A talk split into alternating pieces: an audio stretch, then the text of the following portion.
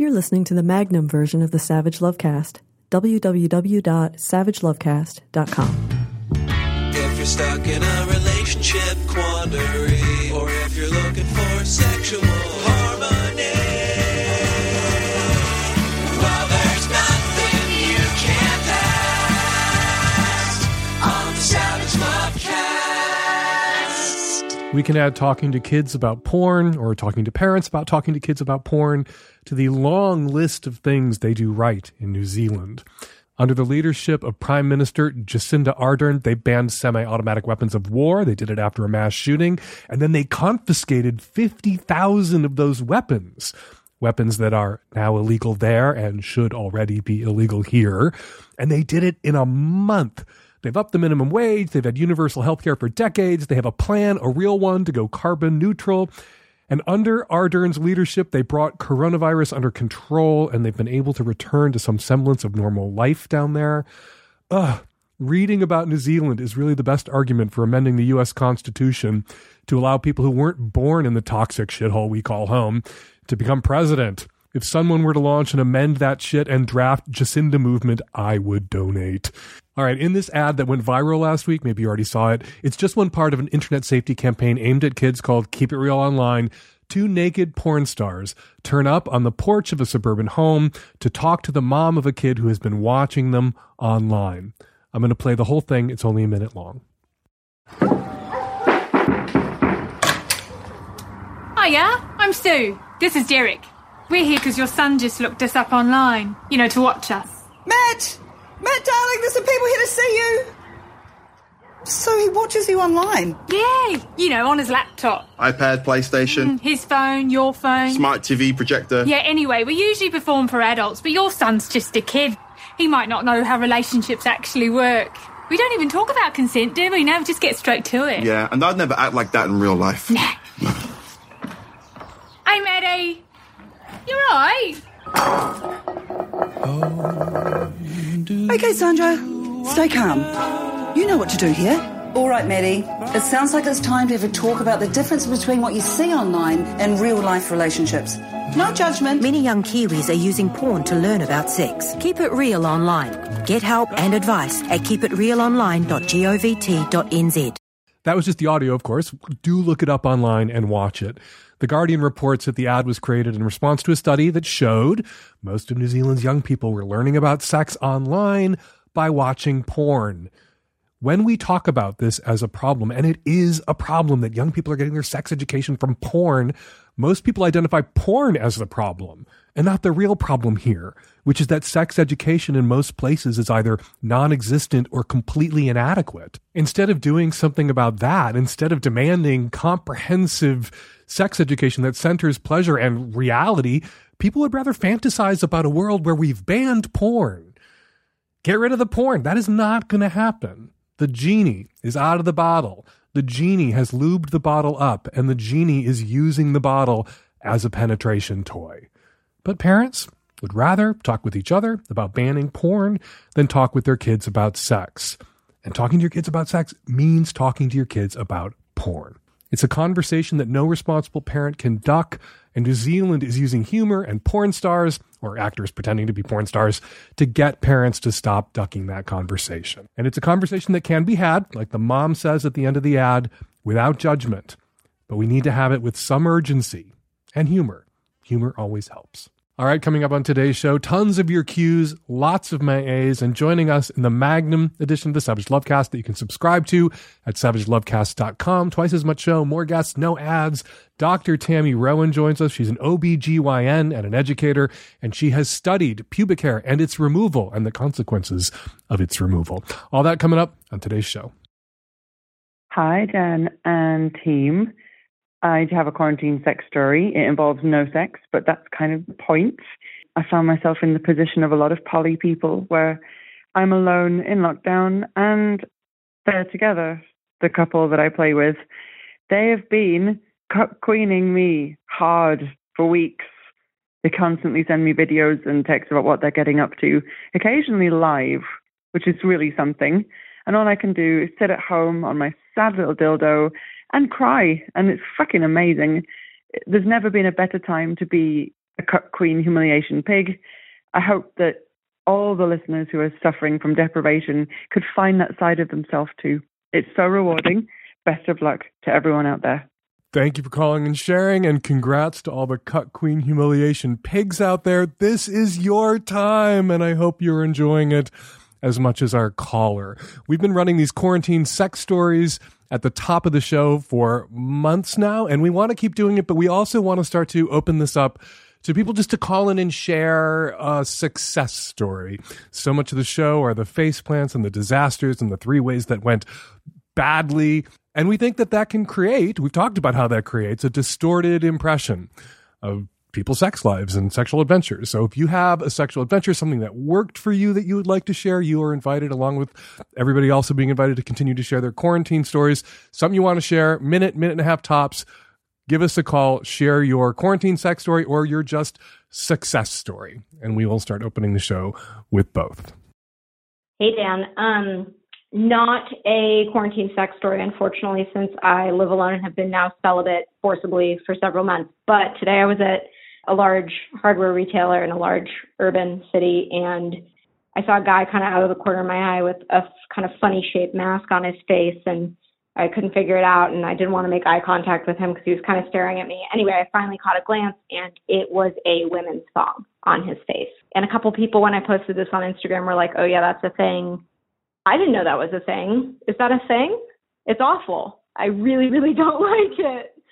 The actor and producer and director Emerson Collins made a viral video where he transformed a jockstrap into a face mask in two or three easy steps. And if it's okay for gay dudes to go out wearing jockstraps over their faces, which is, I think, inherently slightly eroticized, I guess it's okay for straight dudes to go out wearing thongs over their faces. You know, whatever's handy and whatever protects other people and yourself, I can get behind. And if it gives somebody a, a, little bit of a not so secret thrill at this moment, you know, the world is such a dark and gloomy place that I think we all need whatever thrills we can come by. So long as somebody doesn't involve you directly, they don't ask you what you think of their thong, or they don't ask you to take a picture or anything else, I think I will allow it.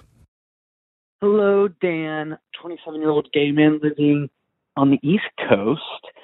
I have a question that I've been wondering for a very long time.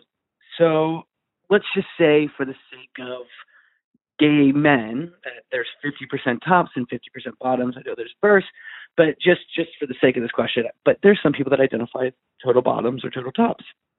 So I think about straight men, and I know we can talk about dom and sub and tops and bottoms in that sense as well. But I think about, you know, how could all straight men be tops? And I kind of feel bad for them because obviously they don't know the world of wonder of what it's like to be a bottom. So I know there's women that pick men, things like that, but what do you really think uh, is there, what is this percentage of straight men? Like, are they forced into like tophood? Is that a thing? and I so I I feel bad. So that's I don't know. I I ask this to straight guys all the time, like, could you be a bottom? And they're always saying no, no, no. And I know there's a stereotype and the stigma, things like that. But you know, Dan, are all straight men tops? No, not all straight men are tops. You yourself mentioned straight men who like to get pegged, and there is such a thing, and you encounter it out there in the wilds of gay land such a thing as a submissive top, someone who is kind of a bottomy top. They fuck their male partners, sort of service tops. They fuck the power bottom who enjoys getting fucked and being demanding about how they get fucked. And I'm sure there are straight guys out there who tap into that kind of bottom energy, even if they are doing the penetrating. That said, I do think most straight guys sort of default top. That's why it's often later in a straight guy's sexual life or their growth or their explorations where they begin to experiment with being penetrated themselves because to be the penetrator is the straight guy default setting. That's what can make pegging so exciting for a lot of opposite sex straightish couples is that it inverts those roles and those expectations in a way that is transgressive and therefore highly arousing. So yeah, there are straight bottom dudes out there, the odds that one of your straight friends would fess up to that if indeed he was a straight bottom when you blurted that out when you're out to drinks with a crowd of your friends, pretty low. You know, part of what makes that transgressive part of being the straight bottom or the straight guy who gets his ass fucked is often that this is a secret dimension of your sexuality. It's not something that people know or assume or can perceive just from casually interacting with you. It's something that you share privately and you reveal about yourself at a moment when you're making yourself vulnerable to your partner who's about to or regularly pegs you. So you may already know some straight male bottoms. You may have already put this very question to some straight male bottoms who are your friends. They're just not going to tell you about it. That's part of what makes it exciting for them is that it's not something that their gay friends know or need to know. Hi, Dan, Nancy, and the tech savvy at-risk youth. I have a quarantine sex question, but kind of different than what you guys might think. Um, I'm 25. I live in Chicago, and I obviously haven't had sex since the shelter in place started here. I had sex the weekend before, and um, I'm on Zoloft, so I have a pretty low libido as a side effect of the medication. And as a result, well, I live alone. I live in a one bedroom, and I I haven't wanted to fuck like at all. Like in the beginning of quarantine, I masturbated a bit, but now I really don't, and I'm kind of not bothered by it, and I'm worried that like once it's safe to go out and socialize and date again, I'm just really not going to be in the mood to fuck ever. so opposite of the people who are like really quarantine horny really and just wondering if you have any tips on how I can kind of get my groove back or how to increase my libido once quarantine's over. Zoloft is an SSRI selective serotonin reuptake inhibitor. Uh, people who are depressed, people with OCD, anxiety often are prescribed Zoloft. One of the known side effects of Zoloft is it can crater your libido in a very serious way. And that can have knock on effects in someone's life that maybe aren't as problematic or as big of an issue for them as the depression or the OCD or the anxiety that prompted them to go on Zoloft in the first place, but can be unpleasant, particularly if they're partnered. You aren't partnered right now. It may be a bit of relief for you, caller, right now that you aren't so horny thanks to the Zoloft. You aren't at home dying for physical contact that may be risky uh, to engage in at the moment. So maybe there's an upside here, but in the long term, this is going to be a bigger problem for you, particularly if you do want to have an active and pleasurable sex life and you would like to have a romantic and sexual partner again in the future. So I would encourage you to do what people whose libidos have been cratered by these sorts of drugs are encouraged to do, which is talk to your doctor and advocate for yourself with your doctor and experiment with other SSRIs that may not have the same impact on your libido. Lower doses, perhaps, of Zoloft may allow you the benefits of the drug without the side effects, the sexual side effects, but you're going to have to really scream and yell at your doctor. Sometimes doctors do not take sexual side effects seriously, or a doctor who's been there with you when you're struggling with very serious or debilitating depression or paralyzing anxiety may think that you ultimately benefited. And and you shouldn't be complaining about something as quote unquote trivial as having no libido. But it's not trivial. And you may if you're with a sex negative doctor who won't prioritize finding the right balance of SSRIs that allow you to to function and allow you to have a libido you may have to find a doctor who will prioritize your libido and your sex life alongside whatever treatments you might need for depression or anxiety or OCD or whatever else. So don't think you need to be in a huge, terrible rush right now to do this, but you can at least begin the conversations with your doctor. Figure out whether he's the kind of doctor or she's the kind of doctor or they're the kind of doctor who's going to take sexual side effects seriously. And if not, find a new doctor. Hey, Dan.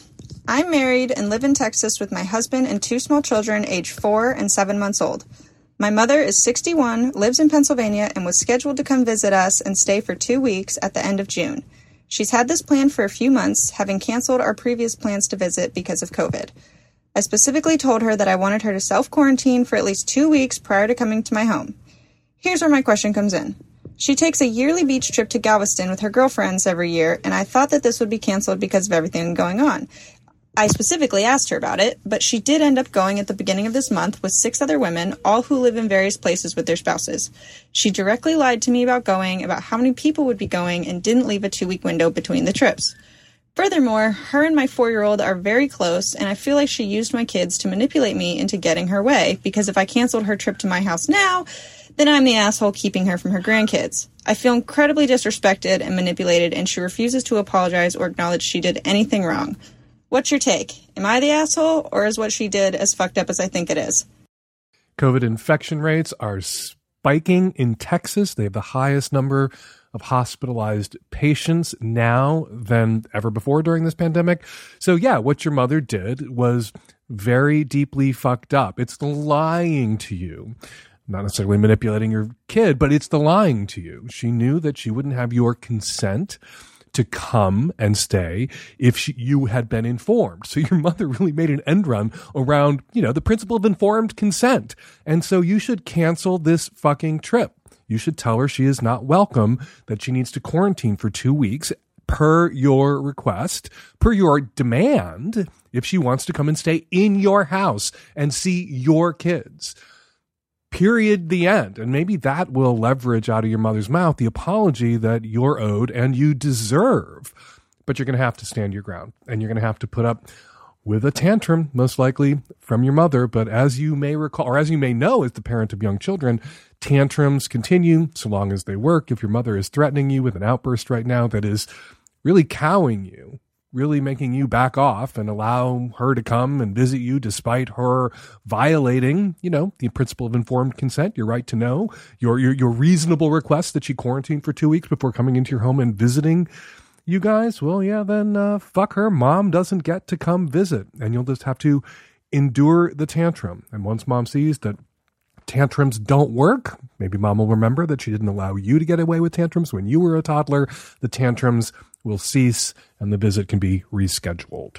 Hi, Dan. I am a 30 year old cis female, um, bisexual, calling in for some advice about my partner and our relationship. My partner has recently come out as trans. They identify as they, them currently, and are talking about going through hormone replacement therapy soon. To also add to the mix, we have a four month old baby boy that we um, had during COVID or close to it. So I've been home with baby and recently went back to work this last week. So it's been a very crazy past few months. I think with having the new baby, it helped my partner to come to terms with their identity.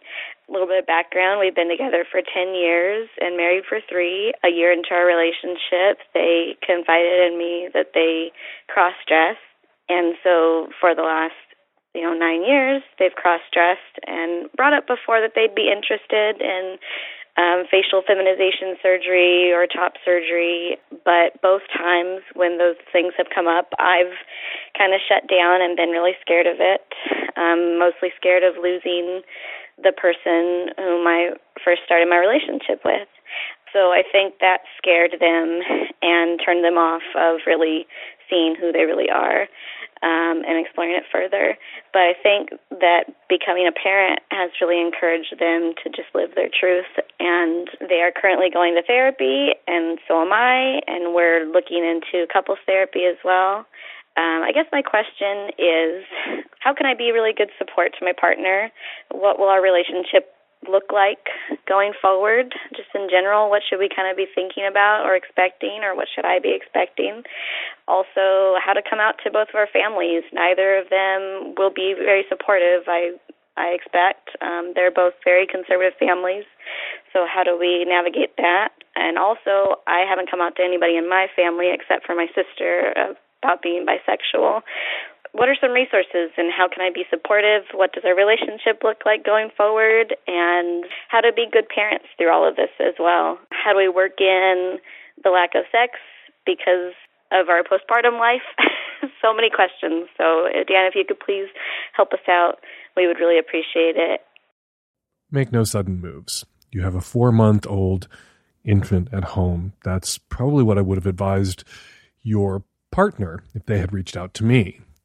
Make no sudden moves. You have a four month old infant at home. Now is probably not the right time to announce this. But if you feel that becoming a parent clarified these issues for your partner in a way that made them undelayable, made this announcement, they're coming out as trans, something they had to do in this moment, hopefully also had to do not just for themselves, but to be the partner you need them to be and the parent, your child, your infant needs them to be, then it has my blessing. Not that it needs my blessing. They have my blessing. Not that they needed my blessing. But right now, you both have to focus on the infant that you've got at home. Resources for people whose partners have come out as trans or non-binary are out there. HRC org slash resources has a bunch of resources. There's a website called transgenderpartners.com with resources for partners as well. Those resources are easily found and they're out there, but I Googled them for you and you're welcome. But right now, you both are involved in the exhausting relay race that is getting a newborn from out of the vaginal canal to toddler. And that has to be that, that relay race has to be your primary focus doesn't have to be your only focus. You don't have to be monomaniacally focused on your infant when you're new parents, but they are, an infant is going to eat up most of your focus, most of your time, most of your physical energy. And, you know, my advice always to, to new parents is to just relax into that and be on the lookout for resentment. Make sure that everybody's doing their fair share of the childcare that they're helping to run 50% of that relay race but acknowledge that sex is going to suffer, that you're going to plop down on the couch at the end of a long day together and zone out in front of the TV. And neither of you, but particularly the person who's doing most of the sort of physical parenting, often the person doing the breastfeeding, isn't going to be interested in other physical intimacy, even sometimes touch at the end of those days. And rather than look at each other and say, our days will always be thus, and this is my life now forever, you need to look at each other and really articulate. You need to say this out loud. It will not always be like this. I will not always be this exhausted and touched out, and we will not be so just wrung out at the end of the day. So let's look forward to those days when we have more energy for each other rather than resent, you know, allow resentment to seize us now that'll make reconnecting when we have that space and time and energy a little bit down the road, like a year from now, impossible.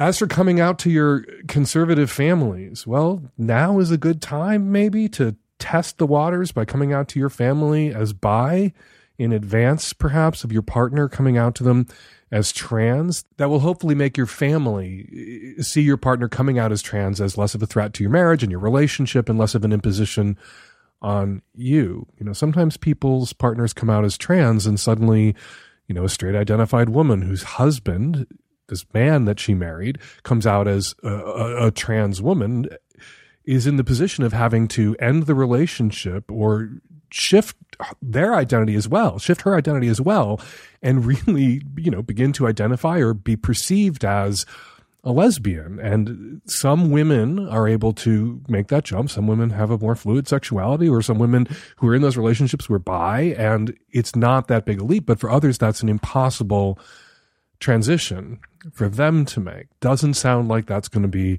a problem for you. You don't talk about your partner transitioning as a problem for your sex life is the reason you're not having sex right now. The reason you're not having sex right now is you're both exhausted. And your partner, who's just made this enormous announcement, is probably a little emotionally exhausted as well. So, circling all the way back to what I said at the start, Make no sudden moves. Tap into the online resources that are out there and available to you right now. Find a support group online where you can talk and you can share. And your partner should also avail themselves of those resources that are out there for them. And when the time is right, tell your family you're bi so that when the time is right for your partner to start coming out to your family and theirs as trans, you'll have some sense about how coming out is going to be received by your conservative families.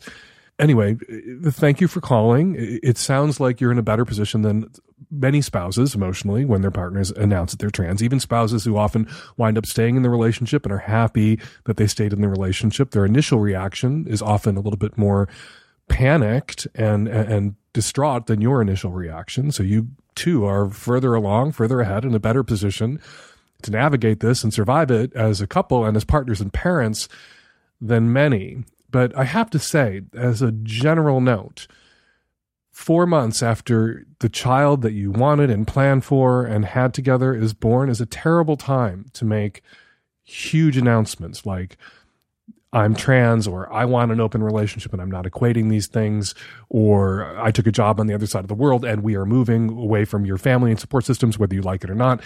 4 months after the birth of a new child, a child that both partners wanted is a time to really I think knuckle under and get through it.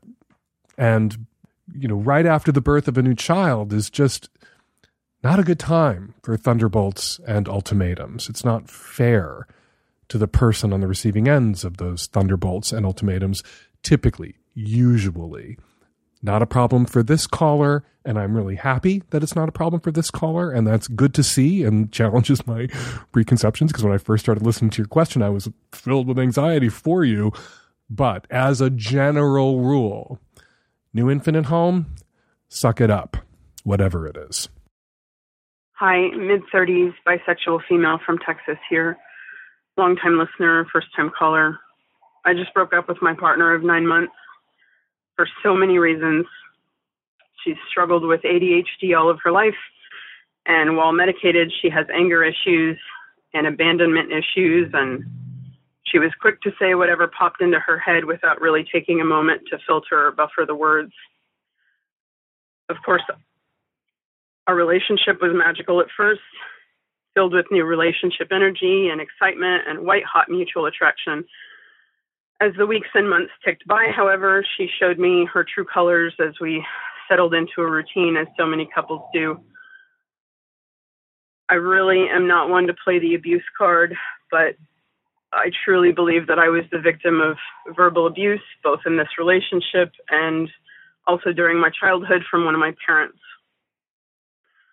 I certainly was the recipient of so many mean and nasty things that she said to me that never needed to be said. The thing about words is that you can't unsay them or take them back. Dan, if you or any of your callers have any advice for me on how to pick up the pieces of my broken heart, I would greatly appreciate it. Hey, it's Dan Savage returning your call. Huh. Oh my God. How are you? I'm doing okay. Good. 206 number. There you go. So you really do call people back. I, I, really do. I really do call people back, but we need people to pick up. We're always the unknown number. I never answer my phone when it's an unknown number, but hopefully people who've called into the show and asked me to call them back know to answer the unknown 206s, which is where I'm calling from. Yes. Well, thank you so much for the callback. Um, I'm doing okay. Um, yeah, you sound a little better. I, it was a rough weekend two weekends ago.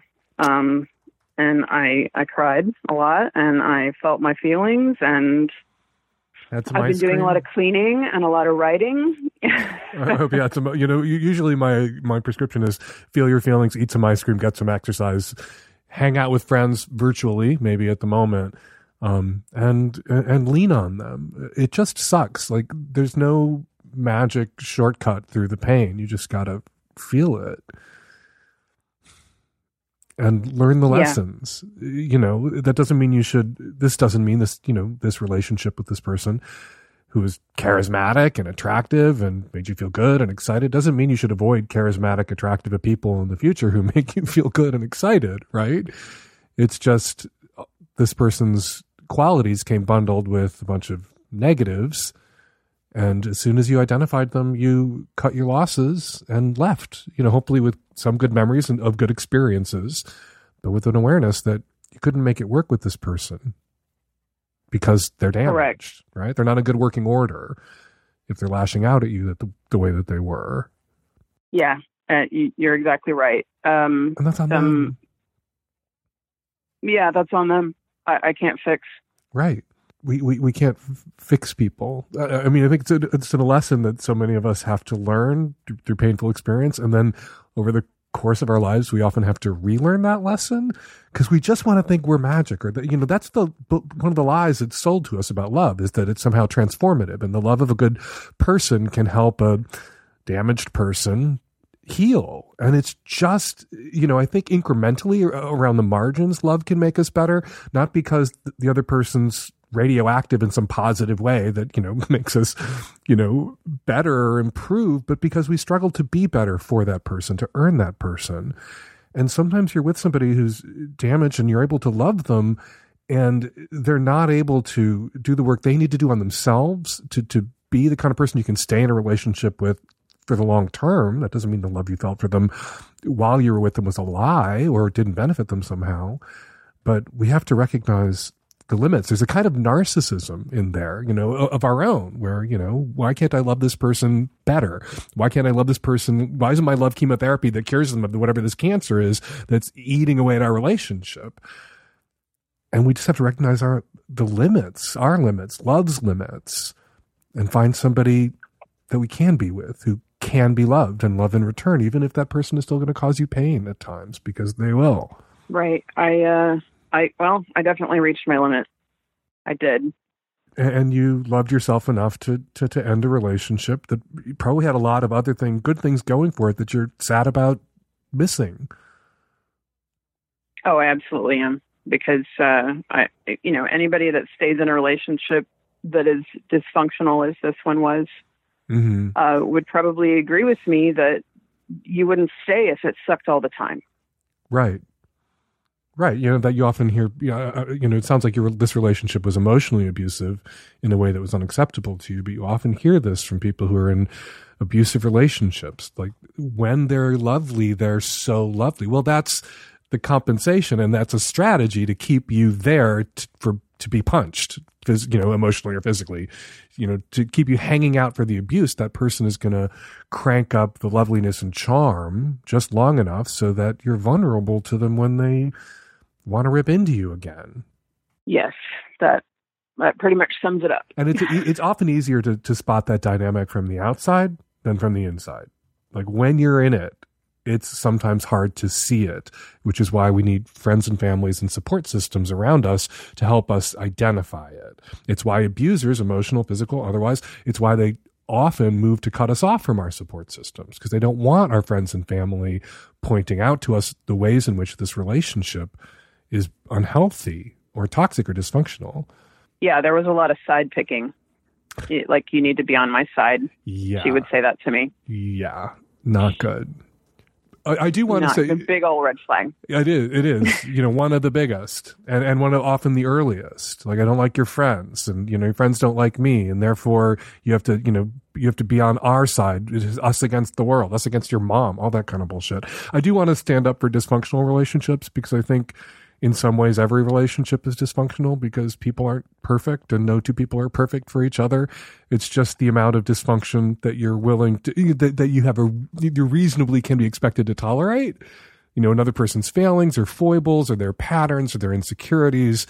There are bearable ones and we have hopefully ourselves bearable ones or ones that our partners will bear under for us um, so, you know, sometimes I see people end relationships because they're identifying dysfunctions that to me seem minor, that aren't emotional abuse, that aren't physical abuse, um, that are just, you know, the kind of daily grind annoyances that we all have to put up with for companionship if that's something we want in our lives. So I, I don't want people to to overdiagnose dysfunction when sometimes what can you know is what people think is dysfunction is just you know the normal kind of grind of of two people trying to make it work together.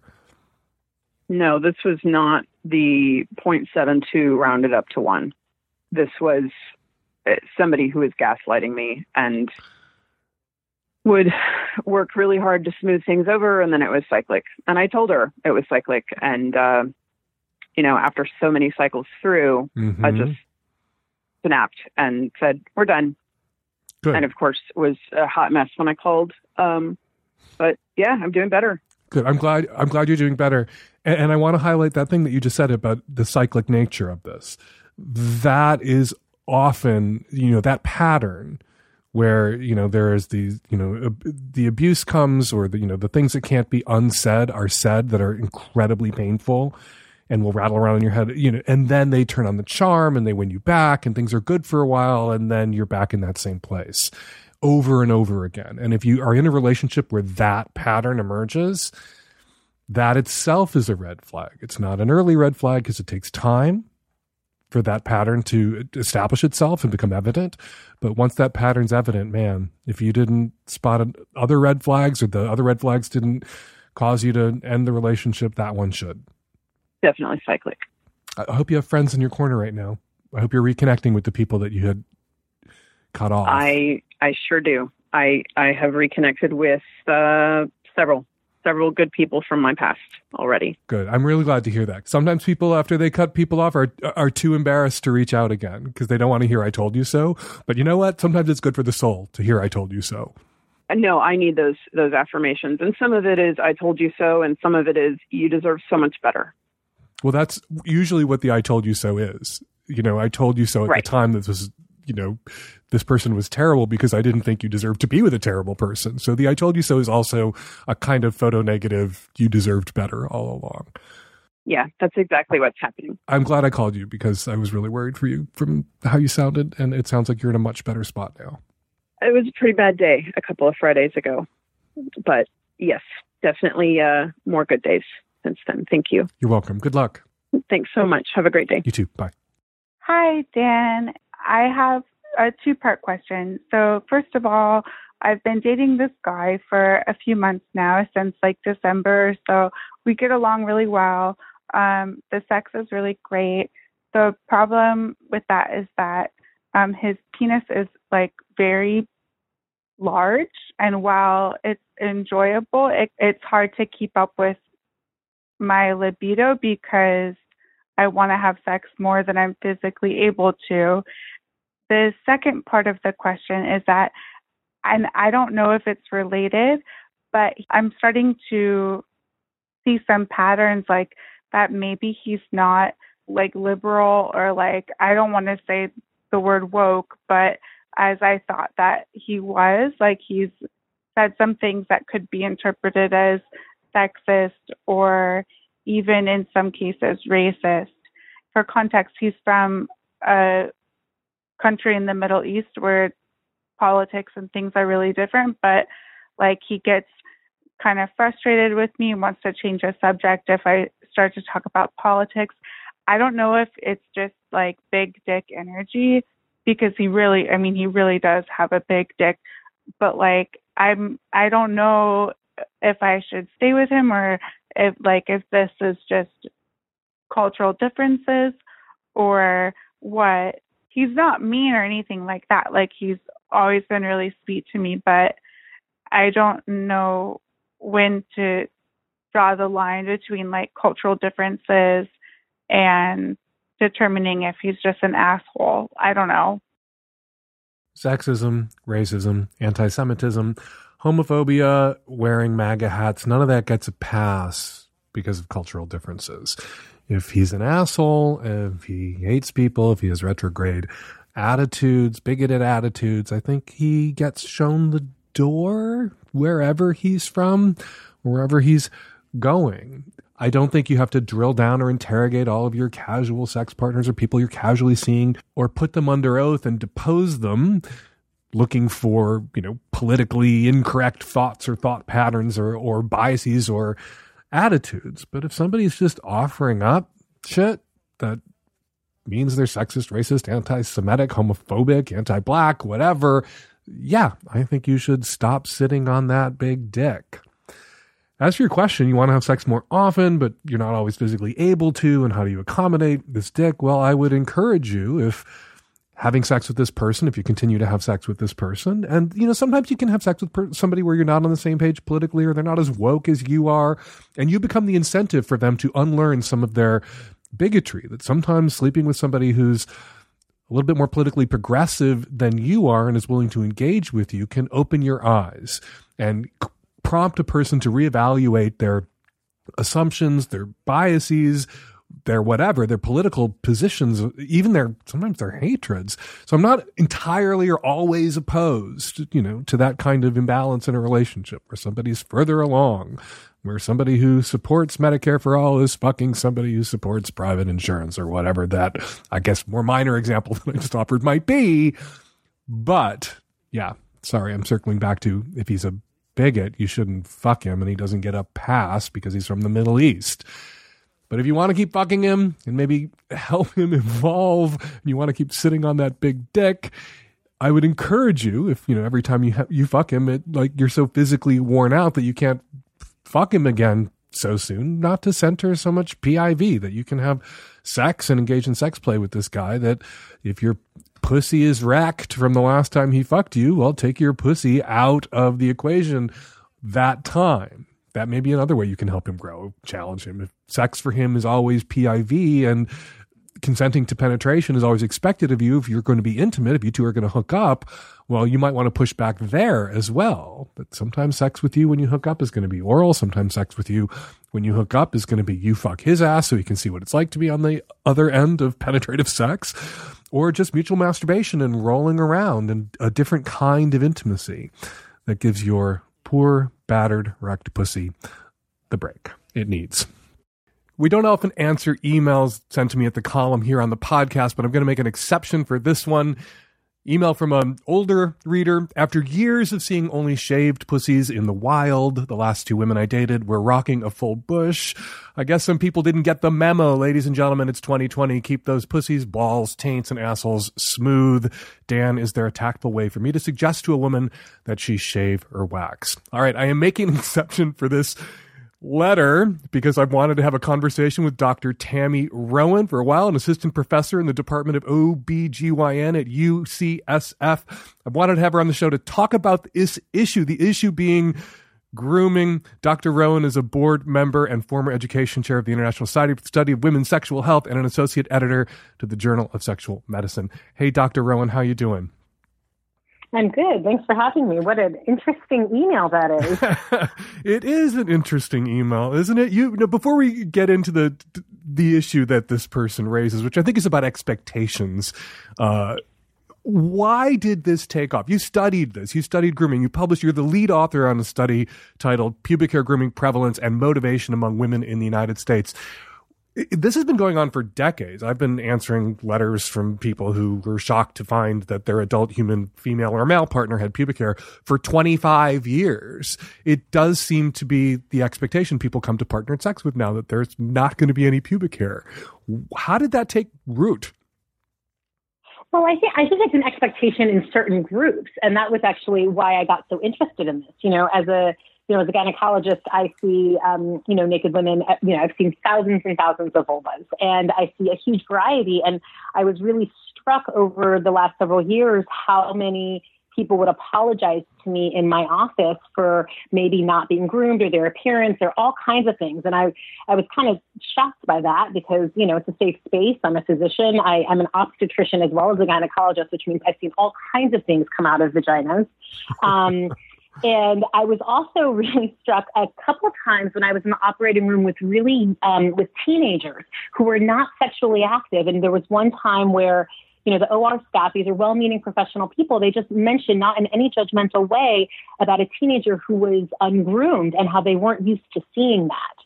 And this was, you know, a 14-year-old non-sexually active girl. Um, and I, I was really kind of taken aback. And so when I had the opportunity study the kind of prevalence, um, you know, I jumped on it. And what we found was that it's actually really culturally, I wouldn't say culturally based. It's very different um, in different demographic groups, which means that there are certain um, groups of, you know, people, mainly, you know, those who identify as women, and this is my area of expertise is women, not men, um, who groom. But it's not everybody. I mean, that's why I'm so kind of struck by this idea that, oh, it's 2020, everybody grooms. That's actually not the case. Mm-hmm. But people, but people do have, you know, I hear, I hear this a lot from people that they're shocked to, to meet up with somebody, to go to bed with somebody who has pubic hair. And, and sometimes I think there's a parallel here with uh, circumcised versus uncircumcised penises, where people feel that they have a, you know, they believe they have a preference for circumcised penises because it's all they've ever encountered, it's all they've been offered, uh, and then they encounter an uncircumcised penis and they're shocked, and that's just about prevalence shaping preference, is it not? I think that's actually very true, and I, I actually think it is a good corollary because for anyone who's you know used to seeing an uncircumcised penis and then they go and they experience a circumcised penis uh, you know I know that i'm speaking here as a physician but i will say as a woman um, the first time i encountered one i was like wow that's what foreskin is supposed to do. And i understood in kind of a whole new way what the foreskin was there for, you know, as an you know adult woman. Um, and one of the things about pubic hair is I actually think it's very a similar idea here is that pubic hair has a function, just like foreskin has a function, pubic hair does as well. Um, and it cushions the vulva, um, it protects it from kind of you know things on the outside. And I've actually seen women who have removed all of their pubic hair who actually had decreased orgasmic abilities. And it actually makes physiologic sense. The skin gets thicker. There's nothing, there's no barrier there to protect it. That's just one example no barrier to of protect a complication. The, the clitoris, or is this about the vulva? the the vulva and the labia. So the Mhm. skin gets thicker, including the clitoris. Right? Every every vulva is a little bit different. And so if the clitoral hood um, gets a little bit thicker, and there can be exposure of the clitoris as well, the skin gets thicker and less sensitive. Well, that, that people talk about that with circumcised penises. That if your penis, the the glans of the penis is always exposed to, you know, underwear, cotton underwear rubbing against it, or jeans if you're free balling rubbing against it, it's going to be desensitized, and maybe that's why some guys have a harder time who are cut uh, climaxing or need to like bring in their right hand toward the end of intercourse to to get themselves over the edge to that point of orgasmic inevitability because their the heads of their penises have been desensitized.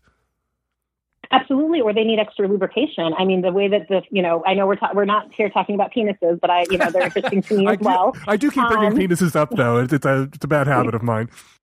okay, but you know, as you know, again, you can you know know when uh, you're retracting the foreskin that you know, I'm like, oh, it, it, there's a purpose. It's there. You don't necessarily need as much lubrication. There's all kinds of things that the foreskin does, but there are other things that you know that um, pubic hair does for women, and the removal of it is not a benign process. There's risks associated with it, um, not just the kind of physical risks associated, but the cost associated with it, the kind Mhm. of you know perpetual need to keep doing it um, as well, and and the anxiety around what it looks like at you know um, t- to a partner, and so that's why I think that you know we have to remember that not everybody grooms, and my research really showed that you know historically when anyone looked at grooming, it was always these convenient samples of college students. If you look at most sex research, it's people in universities. They're just querying you know all the people at the university, and that's not what I wanted to do. We really looked at you know a nationally representative sample of women ages 18 to 64. And we both looked at the kind of prevalence and reasons why people were grooming, but also genital self image. Um, and we used a validated scale for this. And we found that there, you know, how people feel about their genitals and also those who groom, it's, it's very demographic specific. So who's who's likely? Which demo is likeliest to groom to to remove their pubic hair? white, young, educated women. So, you know, women under 45, and then certainly between 18 and 35 are really the highest uh, likelihood. Those that are above a college uh, education um, are more likely to groom. And a lot of times, you know, people would assume that it has to do with sexual activity. But again, our research, we, we were very careful to kind of control for all these, you know, what we call confounding factors, things that would play a role, you know, like age, like income, like education. And we found that it actually didn't have to do with sexual activity. We were very specific on what kind of sexual activity were they engaging in. And when we controlled for everything, it didn't seem to be specific for that. What was very, very um, relevant was whether or not their partner wanted them to groom and whether or not their partner themselves groomed.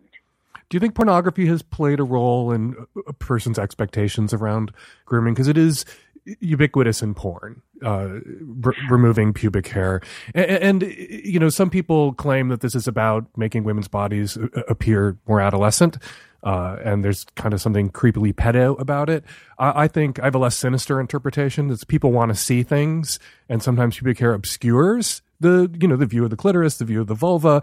If there's a pubic hair, you you you see less, and you you also see a lot of pubic hair removal in pornography that's just made for gay men. So I don't think it's necessarily a giant sexist pedo plot to turn women's bodies to, to, to shape women's bodies look more like prepubescent girls. If all the guys in gay porn are doing it too, I think it's just about view. But the ubiquity of pornography and the way it can establish norms uh, is something that has to be factored in, is it not? So I agree with you, but I, you know, I think there's two ways to look at it. Is porn dictating the norm, or is the norm dictating what we see in pornography? And you know, I go to your Hump Film Festival every year. I love it, and um, one of the things that you know I'm going for lots of different reasons, but anybody that I'm there with will hear me comment all the time on the different grooming practices. Because I won't say that it's necessary ubiquitous, necessarily ubiquitous. I'm thinking about kind of the the last festival um, and how one of the things I noticed there was a film from the Pacific Northwest. It was a beautiful film, and it was I think I probably voted it as like the best sex scene itself because it really you know was two people who really were engaged with each other, um, and the woman in that film was completely ungroomed. Um, and then there was I think the the video that won kind of some other award for best scene was this you know the group sex scene of everybody setting themselves on fire and everybody was completely groomed. Well, if you're going to set yourself on fire and you have a giant hairy bush, you're running an additional risk there. I guess that's probably true. the way that they were engaging in sex, they, there might have been some damage if there was a lot there. But my point of this is that even in your festival, you see there's actually a huge variety. So I wouldn't say that True. it's, you know I say probably mainstream porn definitely, but is it reflecting the norm that we have now created, right? Because uh, or is it or is it creating the norm. And I, I'm going to say that I actually think it's reflecting what we want to see. And why we want to see that, I, I don't actually have a great, you know, answer for. What, you know, what we find is that, you know, the the reason that a lot of people groom is because they think it's it's it's expected of them. So I would say who is creating that expectation, and that the person who emailed you is a perfect example of someone who is Yeah, so I was right. just going to say that he's going in expecting, and he said, you know, he claims that he's only recently, after being sexually active for many, many decades, it sounds like I'm inferring, but he's older. Describes himself as a daddy, actually, at one point of the letter that I didn't share. Uh, That was that interesting, yeah. all of the women that he's encountered up until very recently were shaved, were you know weren't in a natural state, and that's just about perhaps the pool from which he was drawing his partners, and not about a ubiquitous cultural norm. Agree. I think that he's a daddy, he's dating younger people, right? And so we know that younger people are much more likely to groom. And um, you know, and I have, you know, I think that this the idea of grooming, I, I like that you mentioned kind of people seeing more because this idea of seeing more, we actually think is what's driving this trend towards cosmetic genital surgery as well. Um, that you know, we see women all the time who have dissatisfaction with their genital appearance. Um, and and there's a, a lot of thought that this really does have to do with the grooming practices. People are seeing so much more, and I've certainly had women come to me and say, "This doesn't look normal. I, I'm looking at myself, and this doesn't look like what I'm seeing in this magazine or you know in this video. You know, and they just need my reassurance as a gynecologist, again, who's seen thousands of vulvas. or, or Yeah. they're being told by their male partners who've watched a great deal of porn that it's not like what they're used to seeing or what they've seen. You know, that's a good question. I don't think I've ever actually, or an interesting point, I've never seen someone who says my partner is not happy with my genital appearance. Oh, that's a relief. Um, yeah, it actually is. I mean, what I get a lot of is I don't have orgasms from intercourse. My partner told me their last 20 partners did. And so now there's something wrong with me that I don't have orgasms from penetration. That's a common one. That's a common one that I get. Oh yeah, I get that one all the time too. I am always having yeah. to walk guys through um, the disappointment of learning that the previous twenty partners were lying to them, or seventy five percent of those twenty partners were lying to them. Um, let's tackle quickly here now this guy's question, and and I almost hate putting this to you, but I'm gonna. Is there a tactful way for me to suggest a woman shave or wax? Uh, people have preferences around pubic hair, and you know, if you're with somebody who prefers that you shave, is that something that you could legitimately do for a partner to please them uh, if you're aware of the risks? And a lot of people aren't informed about these risks, that it makes bacterial infections easier to get, that may desensitize the clitoris or the vulva, um, that it, you know, provides this cushion and this barrier that, that you're removing, and uh, you'll be more vulnerable to all sorts of gnarly shit. Uh, but if somebody has a preference for it, is this something that a, a woman can or should ever consider doing to please a partner, male or female? You know, this is where I could get attacked as being kind of an anti-feminist, but I think that we should all express our preferences um, as long as there isn't harm necessarily associated with it. Now, this is where it gets tricky here. Um, I, you know, if this is this person's preference, I I don't think there's anything wrong with him having a preference. Um, the question is, how does he present that to a partner? Because you know, body shaming is very real and you can create all kinds of very difficult dynamics in a relationship if someone suddenly becomes self conscious of their practices or their appearance. Mm-hmm. Um, and you have to remember that, you know, this is not a super benign process necessarily. Now, I know people are doing it frequently every day, every week, but, it, you know, depending on how they remove their pubic hair, you know, they can be prone to injury. So there's, you know, actually, you know, the group I did research which, you know, did a study showing that there's probably about over, you know, 1,700 presentations to the emergency department every year from, and this is to the emergency department from grooming. Um, mainly with razors, right? With uh, with getting cuts or lacerations, and I've certainly seen young women who got waxed and it actually ripped off part of their labia, split it apart. Oh my god! Um, yeah, this is real. Like it, this is not necessarily a benign process. And when we're talking about removing all the hair, it is incredibly painful um, to, you know, unless, you know, I think if you're using an electric razor, then you're going to be in better shape. But if you're getting really close to the skin, with you know regular razor or an electric razor or especially with waxing and anyone who's done laser hair removal knows this is not necessarily benign. So uh, you know i say that this person can have their preference but they have to understand what that means. I'm assuming that whoever he is you know with isn't grooming she probably has her reasons for it right? I don't think there's a single woman who hasn't thought about it. Maybe people's attitude toward this should be this is a treat for every once in a while not a state that someone should exist in in perpetuity. So they don't have to shave daily or weekly or get waxed once a week. But you know, if you like occasionally being with somebody who has no pubic hair, if, if you know the bald genitals, whether you're talking about uh, penises or or vulvas, works for you, that maybe that's something that your partner can indulge you with every once in a while, but expecting your partner to live in that state constantly, twenty four seven, maybe that's too much you know, I, I hear that. The only the only caveat I would say is that when you remove all the hair, you're kind of exposing yourself to, you know, the pain, the cost, the discomfort, and then when it grows back, it's really irritating. Um, and so to kind of ask someone to do that, you know, frequently could also be kind of bothersome. Well, no, that's you what. Know, my, like point I, wasn't do it frequently. My point was every once in a while as a treat. Once in a while being once every six months, not once every six weeks or days. Sure, sure. But you also then run the risk of when that person is not groomed, having, you know, significant body image issues or feeling like her partner's not as attracted to her. You know, so it's, it's, I think there's a trade off there, you know, and it may be that people have really certain preferences for what turns them on that it might be better to you know think about who again i'm not going to say you should ever pick your partner based on their grooming practices. Um, but i also think it's fair to talk to somebody if you have a preference but also really respect that they may have a preference not to. And then think about whether or not that it's that important to you um, to not be with somebody and maybe explore you know does it really make that much of a difference? Is it just an aesthetic thing? I don't think it actually makes sex more pleasurable well, it's certainly going to make sex less pleasurable if you're tearing off parts of labia and getting razor burns and likely to get a bacterial infection and desensitizing the bits that you do not want desensitized. It'll make sex less pleasurable. I, I, would hope everybody would be a little ambidextrous where this is concerned. That you know, you like it with, you like it without. Pussy's great if you like pussy. Either way, I would hope. I certainly have appreciated dicks with pubic hair and dicks without pubic hair. It can be done. I agree with that.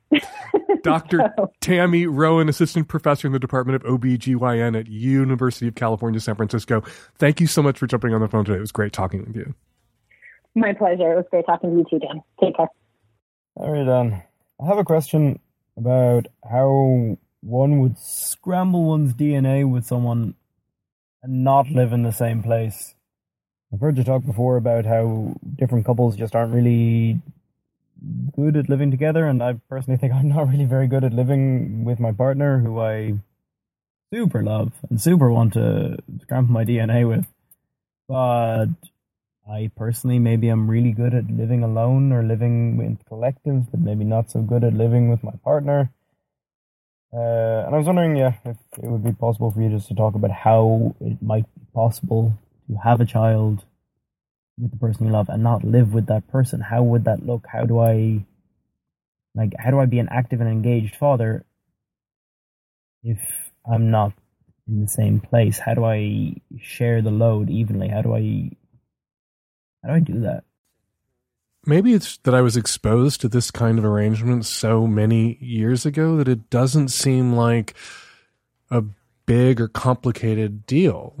Years and years ago, I visited Strasbourg, where uh, a city in France, uh, where my boyfriend at the time was studying, and he had rented a room, an apartment that this guy lived in, and the guy was married and had kids, but his wife and kids lived in an apartment in a building across the street and they had their own spaces. And he knew himself to be someone who wouldn't do well with small children in the house, who needed peace and quiet and a lot of downtime. And he was just honest about his preferred living arrangements, even after becoming a parent.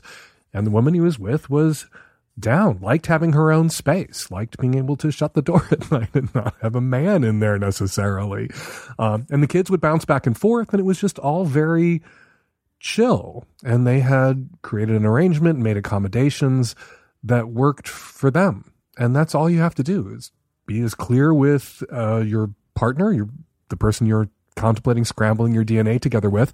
Be as clear with them as you just were with me that you don't think that you could live with a romantic and sexual partner, even though you would like to parent with your romantic and sexual partner, that you'd rather live alone, have two separate households, but spend a lot of time together. And you can definitely make that work. More people, I think, do that than many people realize. Unfortunately, some people have to divorce to do that. Some people move in because that's what's expected of them. They realize that they just can't share a space. They've made some kids. They still love their partner, but they can't live with their partner. So they get a divorce. They get their own homes. And then they start getting along famously.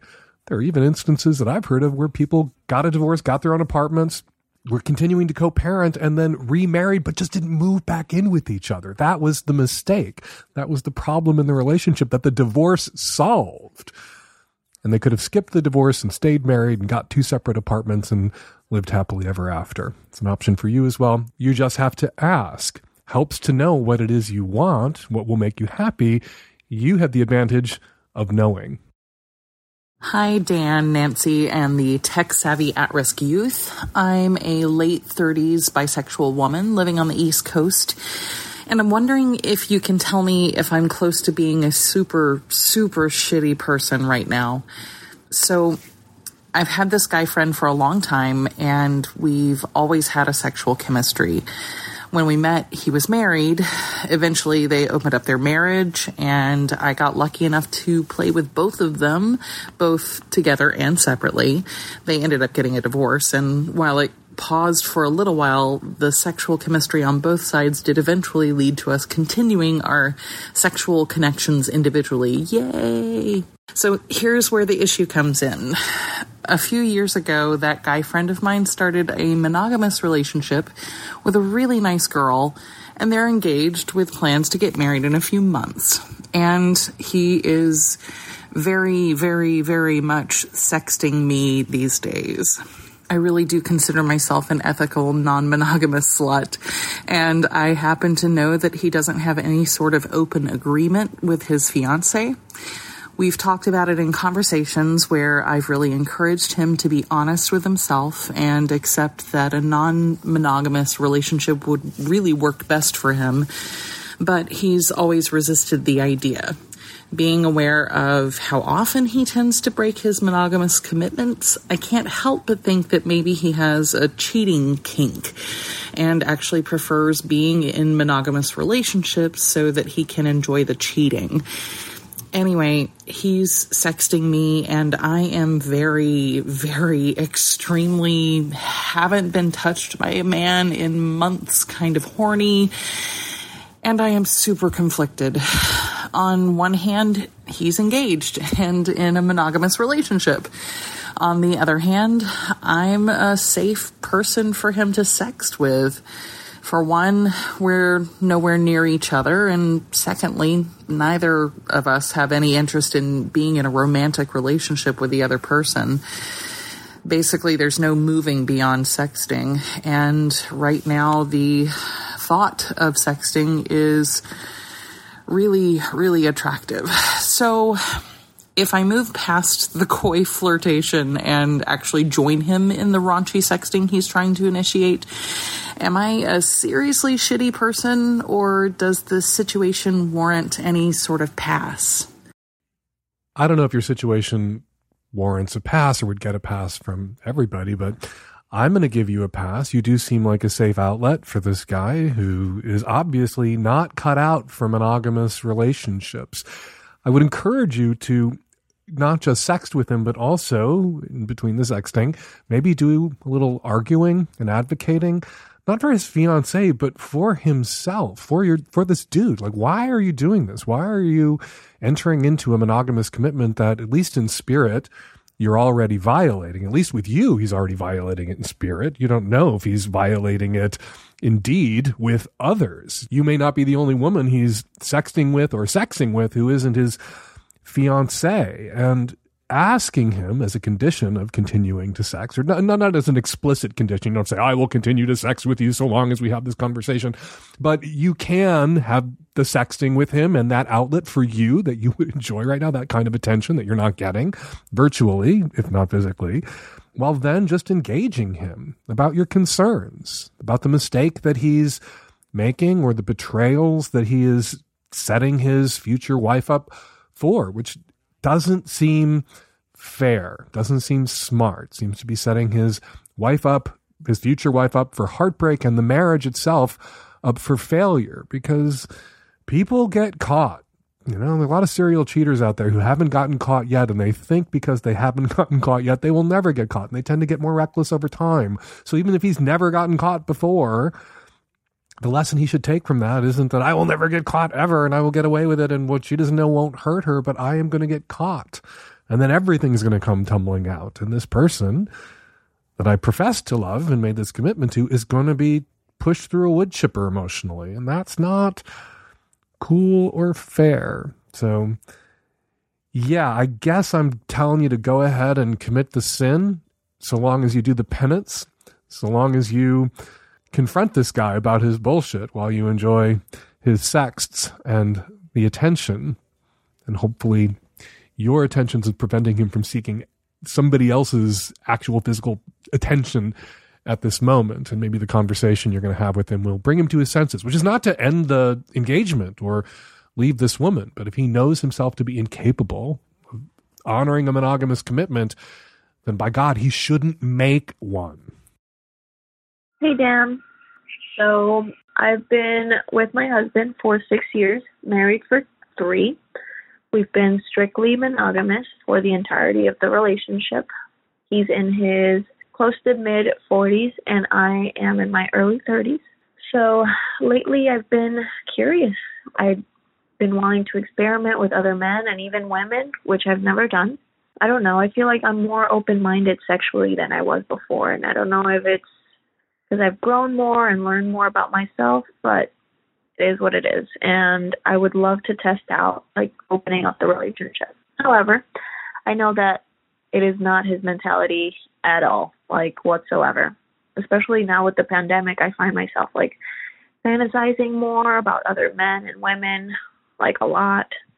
And I haven't felt sexually satisfied with my husband for some time now and we've had the conversation, but nothing has really improved in that aspect of our relationship.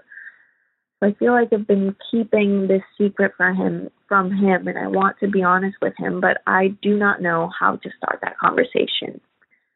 Often when people say, I don't know how to start this conversation, what people mean is, how do I have this conversation without conflict? How do we have this conversation without it turning into a potential relationship extinction level event? That kind of enormous fight. And you can't. You can't have this conversation without risking the end of the relationship because what you're asking your husband to do is to renegotiate the terms of your marriage, renegotiate your marriage contract. And he may decide rather than having an open relationship, being in an open marriage, that he'd rather not be married to you at all if that's what you want. And that is what you want. Not to not be married to him, but to have an open relationship, to be able to explore your interest in other men and other women and have more sexual adventures and a more satisfying sex life. And it really is a kind of binary choice. It's a binary choice that some people make for their spouses without informing them by cheating. But if you want to be an ethical person, if you want to practice ethical non monogamy, you have to have this conversation, start this conversation. And there's no way to avoid the argument if your husband isn't initially into it. Talk about PUDs a lot on this show, people who are poly or open under distressed, PUDs, poly under distress. And some people do agree to open a relationship to save it because they'd rather, you know, give their partner permission to sleep with other people instead of losing their partner, if that's the choice, allow me to do this or I'm going to divorce you. Some people will allow their partners to do it and they are unhappy about it. Poly under duress, unhappy. And you often meet happily poly people who were PUDs at first, who were poly under duress initially, but came around. That could be how this plays out. You also meet a lot of single people whose partners were initially poly under duress and then decided to divorce their asses. Last thing I want to say you say that you know that your partner wouldn't be into an open relationship. Do you know that or do you assume that? A lot of people allow their partners, allow their spouses to think that they would never be, never want to have an open relationship, would never want to touch anyone else themselves because that's what good people think. That's what they're expected to think. And that is the default assumption that people make about their spouses that, you know, I want an open relationship and I've never told my partner that, but my partner, who's never told me they would want an open relationship, obviously doesn't want an open relationship. Otherwise, they would have told me. Well, you haven't told your partner that this is what you want. You may be surprised by your partner's reaction. Maybe it's what he wants too. Doesn't happen that often, but it does happen sometimes where the person comes in with the open or out. The we're opening this relationship or it's over ultimatum. And rather than get the pushback or argument they expected rather than it becoming a relationship extinction level event the person that they've issued the ultimatum to nods and agrees. And it is the end of the conflict over sex in the marriage rather than the beginning of the conflict about sex and the marriage all right, before we get to your response calls, let's read your tweets. First, before we read the tweets, I want to thank Punk Max, who tweeted about getting a Magnum subscription after listening to the show for 10 years. Thank you, Max, and welcome to the Magnum.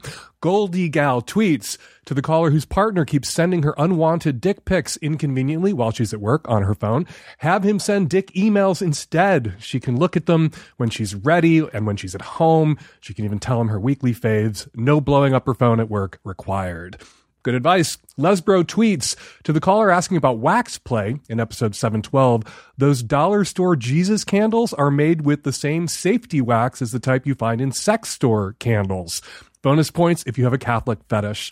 Catholic fetishes are less common, in my opinion, than Catholics with fetishes. All that staring up at the hot rip dude on the cross during your formative years can make you think, I wonder what that would feel like, but maybe without the nails.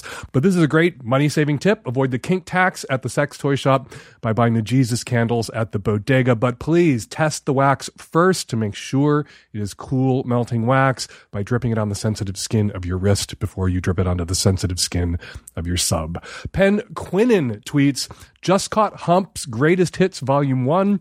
Living far from the US, I never thought I'd get to see Hump. It didn't disappoint. Thanks for streaming to those of us in distant places. Well, thank you for watching, and thanks again to all the filmmakers and performers. Hump was all about doing porn in theaters, not putting anything online, getting people together to watch porn the way their grandparents used to, in the dark, sitting next to a stranger in a movie theater. This is a big step for us, streaming Hump online. It was the only way for us to bring the 15th annual Hump Tour to people, and it's been going great. And we are really thrilled about all the people who've always wanted to see Hump, but couldn't because they didn't live in a city where Hump played, but can now enjoy Hump online. And we hope everyone submits films this year so we can keep adding films to Hump's greatest hits and have a 16th annual Hump Film Festival online or fingers crossed in theaters this fall. Go to humpfilmfest.com and click on submit for information about making and submitting your film to Hump. All right. If you want me to read your tweet on an upcoming episode of the Savage Lovecast, be sure to include the hashtag Savage Lovecast. And now your response calls. Hi, I'm calling in response to the man in episode 712 who wanted to know if it's okay to have two sets of rules for him and his fiance for their open relationship. I was disappointed in your response, Dan. I've been in both the swinging and poly communities for years, and in my opinion, this is not okay. There are cuckold relationships yes, where inequality is the point, but that's not what's happening with this couple. It was clear from his call that his fiance does want the same freedom that he has. He mentioned that she says, We'll get you there when they discuss it. And she's probably just being patient and understanding, as a woman usually is, but he didn't seem to take any ownership or even have any awareness of his own insecurity, nor does he express any concern for her needs. So to me, this is a red flag for a controller. Just because a couple is open doesn't mean that controlling behavior can't happen. I see it all the time, and it's almost always the man who perpetrates it.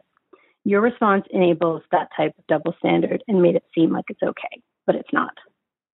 Hi, Dan. I was just calling in response to the woman on episode 712 whose partner wouldn't stop sending her dick pics. Uh, while I liked your advice, another thing that I had thought of was to break him of the habit, she should be responding with disgusting pictures from her end that might make him want to stop sending her dick pics, whether they be unflattering pictures of herself or, you know, disgusting STD type pictures she found out on the internet, just something to say, oh, here's something that I can assault your eyes with, much like you keep doing to me. To the woman in episode 712 who was feeling insecure about her partner's viewing habits on Twitch, I'm a 43 year old, fat, bisexual, homo-romantic lady whose physical ideal is older fat ladies. I, however, have a thing for ASMR videos. If you don't know what they are, look it up. They are intensely relaxing and erotic to me, but they are overwhelmingly performed by young, white, thin performers. This has zero to do with my preferences and is all about the lack of diversity on these streaming platforms. Your partner's viewing may have way more to do with what is available than his preferences, is my point. Please don't stress out too much that he's watching Twitch video streamers that have different bodies than yours. 99% of live streamers seem to be young, white, and thin right now. Tell him to turn that monitor around, however. There's no reason you need to be seeing these live streams. If you want to see bodies like yours, please create a Twitch account and start streaming. I would love to see that.